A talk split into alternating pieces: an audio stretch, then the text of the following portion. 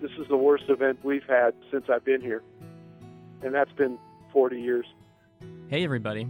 That was Hans Paerl on the phone from his home in Beaufort, North Carolina. Hans is one of the University of North Carolina at Chapel Hill's hurricane researchers. His expertise is in how hurricanes affect water quality. Welcome to Well Said, Carolina's storytelling podcast. Each week, we tell you the exciting and interesting things our students, faculty, and staff are doing here at Carolina and around the world. This week, it's a conversation with Hans, the Kenan Professor of Marine Environmental Sciences at the UNC Institute for Marine Sciences in Morehead City. And we'll have an update from him on Hurricane Florence, which made landfall near Wilmington early in the morning on September 14th. Its effects will be felt for some time across the Carolinas. As Florence dissipates, we encourage you to visit unc.live slash Florence Recovery to learn about ways you can help those who have been affected by the hurricane. What happened for this storm to be what you say is the worst you've ever seen? Well, you know, there's sort of two things that happened. One of them was all this rain that got dumped in the coastal zone, up to, I hear, 30 inches in places. So that's an immediate, you know, runoff, discharge kind of event that we obviously are going to see right away. But the watershed runoff, you know, the rivers, the Neuse, the Pamlico, the Tar Pamlico, the Cape Fear to the south, we're talking about it, those rivers not even cresting yet. I've heard that uh, predictions are for the Neuse that it's not supposed to crest until like later this week. So, you know, we're going to be dealing with a lot of runoff and discharge from that that's going to last uh, weeks to months. The real issue here is the slow movement of that storm when it came in. We could have probably handled a Cat 1 to 2 without major damage here if it had been, you know, a normal tracking storm going at, you know, 15 miles or higher. But, you know, this thing was crawling along at 2 to 5 miles per hour. You've been in North Carolina for a long time. How does Hurricane Florence compare to other events you've experienced in the past? I've been here since 78. First 10 years, 12 years, 15 years maybe I was here. We never had a landfall that I can remember. And then in the mid 90s, it just, you know, cranked up and we've been under this one event per year kind of thing pretty much since then. But as far as our location here in Carteret County, this is by far the worst one I've seen. Largely because while it was only a one to two wind intensity wise, as you know, it moved very slow and it sat out here off Cape Lookout essentially, and we live really close to there. It sat out here for over 48 hours. And you know, when you have a storm with Category One winds for 48 hours and uh, up to almost 20 inches of rain, you know, things happen. And and so the ground got saturated. That's when a lot of trees came down and snapped. We had a storm surge here that brought salt water into our in some people's houses, not actually not in mine, but it got into my garage. I can tell. This is by far the worst one. And, and just to give you some perspective, I would compare Matthew as a as a mullet blow compared to this thing. A mullet blow is a local term for fishermen when there's a big storm and they like to go out fishing right after the storm, catch the fish going up the estuary. The difference is that Matthew, which was actually a little bit stronger even than Florence when it came by, it you know it zipped by. So we only had about six to twelve hours of hurricane strength winds here in Carteret County as opposed to 48 hours, and that makes a huge difference in terms of damage. And then on top of it all, all that rainfall that was being pumped up by the storm inland. So I suspect that we won't have the power on here for probably maybe up to two weeks or even more. The power lines, uh, just driving down through uh, New Bern and Craven County down to here yesterday, there, there's lots of power lines leaning over or broken. So you know the damage is just incredible. And then, of course, from the um, environmental perspective, from the ecological perspective, we're going to have to deal with this huge bolus of fresh water that is still to come in many ways from the rivers into our estu- into our estuaries and sounds. And that's a story that you know we have uh, seen before with Floyd, which basically filled the entire Pamlico Sound up with fresh water. Matthew, and now this storm. I think this storm is going to be something in between Floyd and Matthew in terms of the total discharge that we're going to see to the rivers and to the sounds. So it'll be a big event, not only socially and economically, but ecologically as well. I'm not sure when we're going to be able to get out there to, um, you know, mo- start monitoring the effects. To better understand what Hans is talking about in terms of the ecological impact Hurricane Florence will have on the Carolinas, let's go back to an earlier conversation we had with him last year.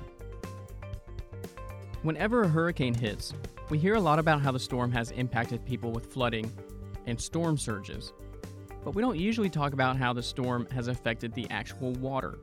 Your research has focused on water quality and how storms impact it. So, first of all, why is water quality so important? Well, water is one of the key resources we need to live. You know, we need to be able to drink it, use it in ways to uh, enhance our lifestyles, wash, shower, swim in it, recreational value of water. And let's not forget that uh, water has a lot of resources that we uh, value very much, including fisheries, aquaculture. Agriculture depends a lot on water, of course. And now, you know, agriculture depends on good water quality, particularly when you consider things like organic grown crops and stuff like that. So there's multiple reasons why water quality is important and why it's important to uh, maintain good water quality, but probably even more important, understand changes in water quality so we can start doing something about improving it. What actually constitutes good water and bad water? How do we classify them? Yeah, well, good water quality is water that you can use without uh, having to remove anything or uh, treat it in, in many ways to, to, to get rid of pollutants, for example. There are other issues with water quality that are really important that uh, you might not think are very important. They're sort of out of sight, out of mind issues. For example, algae blooms. Uh, you know, we all know that algae live in the water, and some lakes and streams and estuaries are a little bit more greener than others, and we usually don't worry about that very much. But we can get some bad players in there that can produce toxins, for example, that affect everything from the organisms that eat them to humans need to consume the water. That's not very obvious, you know, when you look at a system many times. So there needs to be a lot of good diagnostic capabilities for, for understanding what's usable, uh, acceptable, and fishable, and drinkable, and eatable. Water quality is probably uh, one of the most important resources we have. How does poor water quality impact people? And then how does it impact the ecosystem? Well, algae blooms affect people in various ways. Uh, well, first of all, let's just uh, uh, define what a bloom is. Uh, a bloom is, uh, is an excessive growth of uh, algae in the water that usually turns the water green or sometimes even red or yellow. so there's an aesthetic issue there. Uh, no one wants an algae bloom in front of their ex- expensive home on the water, for example. And then we get into issues of uh, um, uh, ecosystem effects. If there's too much algae growing in the water, when those algae die and sink, they go to the bottom, and all that uh, algal material consumes oxygen and can lead to uh, depletion of oxygen in the bottom waters. That can lead to things like fish kills, for example or bad odors, uh, hydrogen sulfide, for example, uh, and uh, essentially making the water unusable for drinking water purposes. Uh, and even irrigation purposes in some places. And then, lastly, uh, the organisms that form the blooms can produce toxic substances. Now, they don't mean to do that to kill people. Uh, most of these toxic substances are metabolites that are produced by the algae for all sorts of reasons. They're their own competition with other algae and survival. It just happens that a lot of those metabolites can be toxic to people. And, uh, and domestic pets, for example, um, and even smaller animals that consume uh, the algae themselves. And that can lead to uh, chronic diseases such as liver disease, uh, neurological problems, and even death. Now that we know a little bit more about what water quality is and how it impacts people and the environment, how do hurricanes impact water quality? Well, their impact can be anything from very little to huge. And that has to do with how much rainfall a storm dumps onto the watershed and the runoff that we get from that event coming into the system.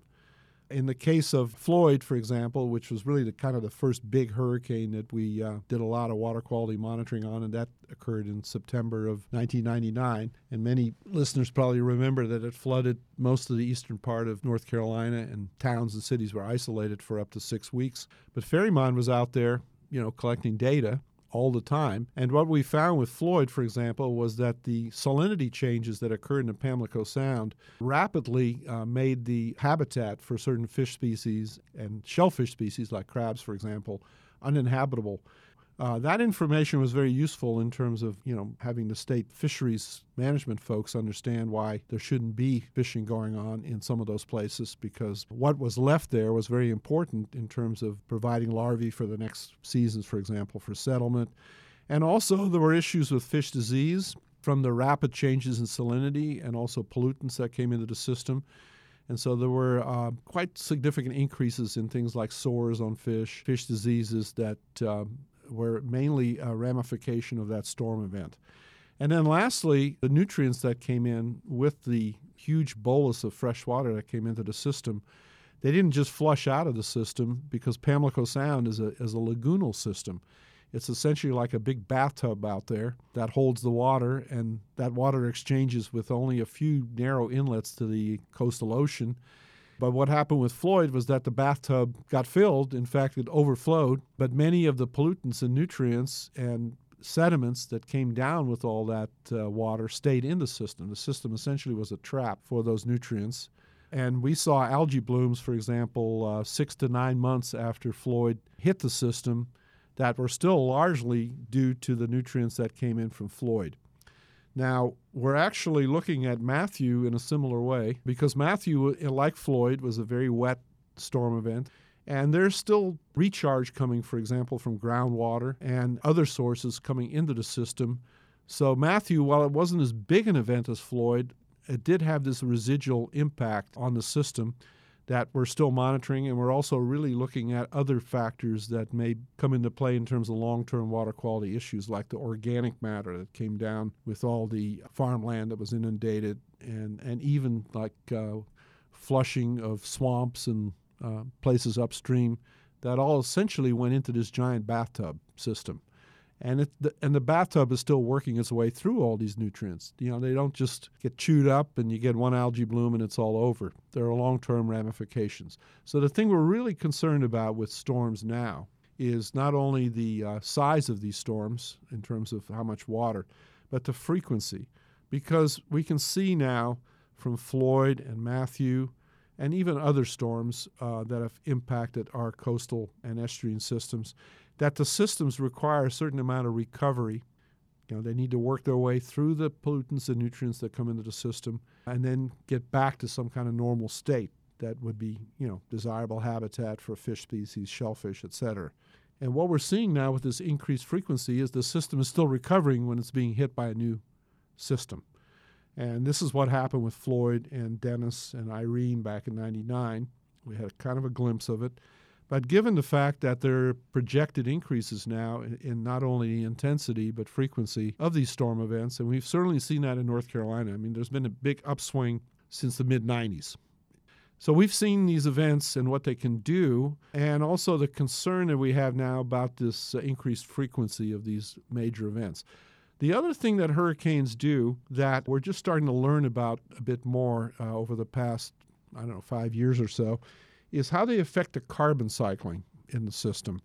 And you know, carbon is not thought about as a nutrient like nitrogen and phosphorus, for example, in the system, but carbon plays a very important role in terms of our climate, for example. The amount of carbon dioxide that we're putting into the atmosphere has an effect, and the greenhouse effect, obviously. We've put equipment on the ferries now that can actually monitor the flux of carbon, the carbon dioxide that's coming into the system versus what's going out because Pamlico Sound is like a big bank. You know, when you think of it in terms of carbon, there's a lot of carbon stored up in there from what comes in from the watershed, what comes in from the marshes around the system, what's being produced in the system. So, from a larger scale climatic perspective, uh, big systems like Pamlico Sound can influence the flux of CO2 in and out of the uh, atmosphere. And we think it might play an important role in the ocean too, because, you know, hurricanes travel over the ocean, so they're also affecting the carbon dioxide equilibrium between the atmosphere and the ocean. If we're going to be getting these hurricanes more frequently, and that means less time for the system to flush this all out, is there anything we can actually do to help the situation? Well, two major things. One is uh, given the fact that we're going to be that we're into a more stormy world, so to speak. You know, we need to uh, deal with this in the watershed because that's really where the nutrients and a lot of the pollutants are coming from. So, better management of our lands is an obvious step that would help. For example, applying fertilizers at times when we know we don't have these large uh, scale events and applying them sparingly so that we know that you know if you apply extra fertilizer for example in August and September well there's a good chance that a lot of that is going to wash into our waters better fertilizer management is certainly should be a big priority things like uh, no-till agriculture to re- reduce the loss of sediments Impervious surfaces play a huge role, stormwater runoff, for example, in cities and urban areas, and having appropriate uh, retention ponds to catch that water so that it doesn't immediately flow into our waterways. That can help a lot in terms of retaining the nutrients on land or processing them on land and not allowing them to immediately fertilize our waters, which are already over fertilized. Constructing artificial wetlands and making sure that we protect our swamps and natural habitats where water flows through and can be processed to remove some of those nutrients are also really important steps. We've done a good job in the Neuse Basin with uh, riparian buffers. These are um, strips of land around agricultural and even urban areas that are vegetated so that the plants on the land actually take up a large amount of those nutrients as opposed to the water just flowing off the lands into the receiving waters. So those are all really good strategies that are going to play a bigger role as we are into a stormier world. Now, taking the other end of it, you know, the receiving end, the estuaries and coastal systems, we need to manage our fisheries to be responsive to these events. For example, we know that fish are more susceptible to disease, for example, when we have these large scale events. We know that they're more stressed in terms of the habitat that they have to live in, particularly shellfish. So, probably protecting some of those species at times or all the time to you know be able to have them reproduce adequately under stressful conditions for example is really important. So there are going to be periods where you know we may not be able to fish our favorite fish species because they've been stressed and need to be protected. Or we may need to focus more on aquaculture for oyster for oyster restoration projects and also restore oysters and other shellfish in areas that are not going to be as impacted as we've seen in some of our estuaries, for example, out in the coastal waters, which maintain their salinity much much longer. So there are lots of uh, management steps that can and should be taken in terms of protecting our natural resources out there too. If you'd like to learn how Carolina has already helped those affected by Florence and find out what you can do to help them, please go to unc.live slash Florence Recovery. Thanks for listening to this episode of Well Said. See you next week.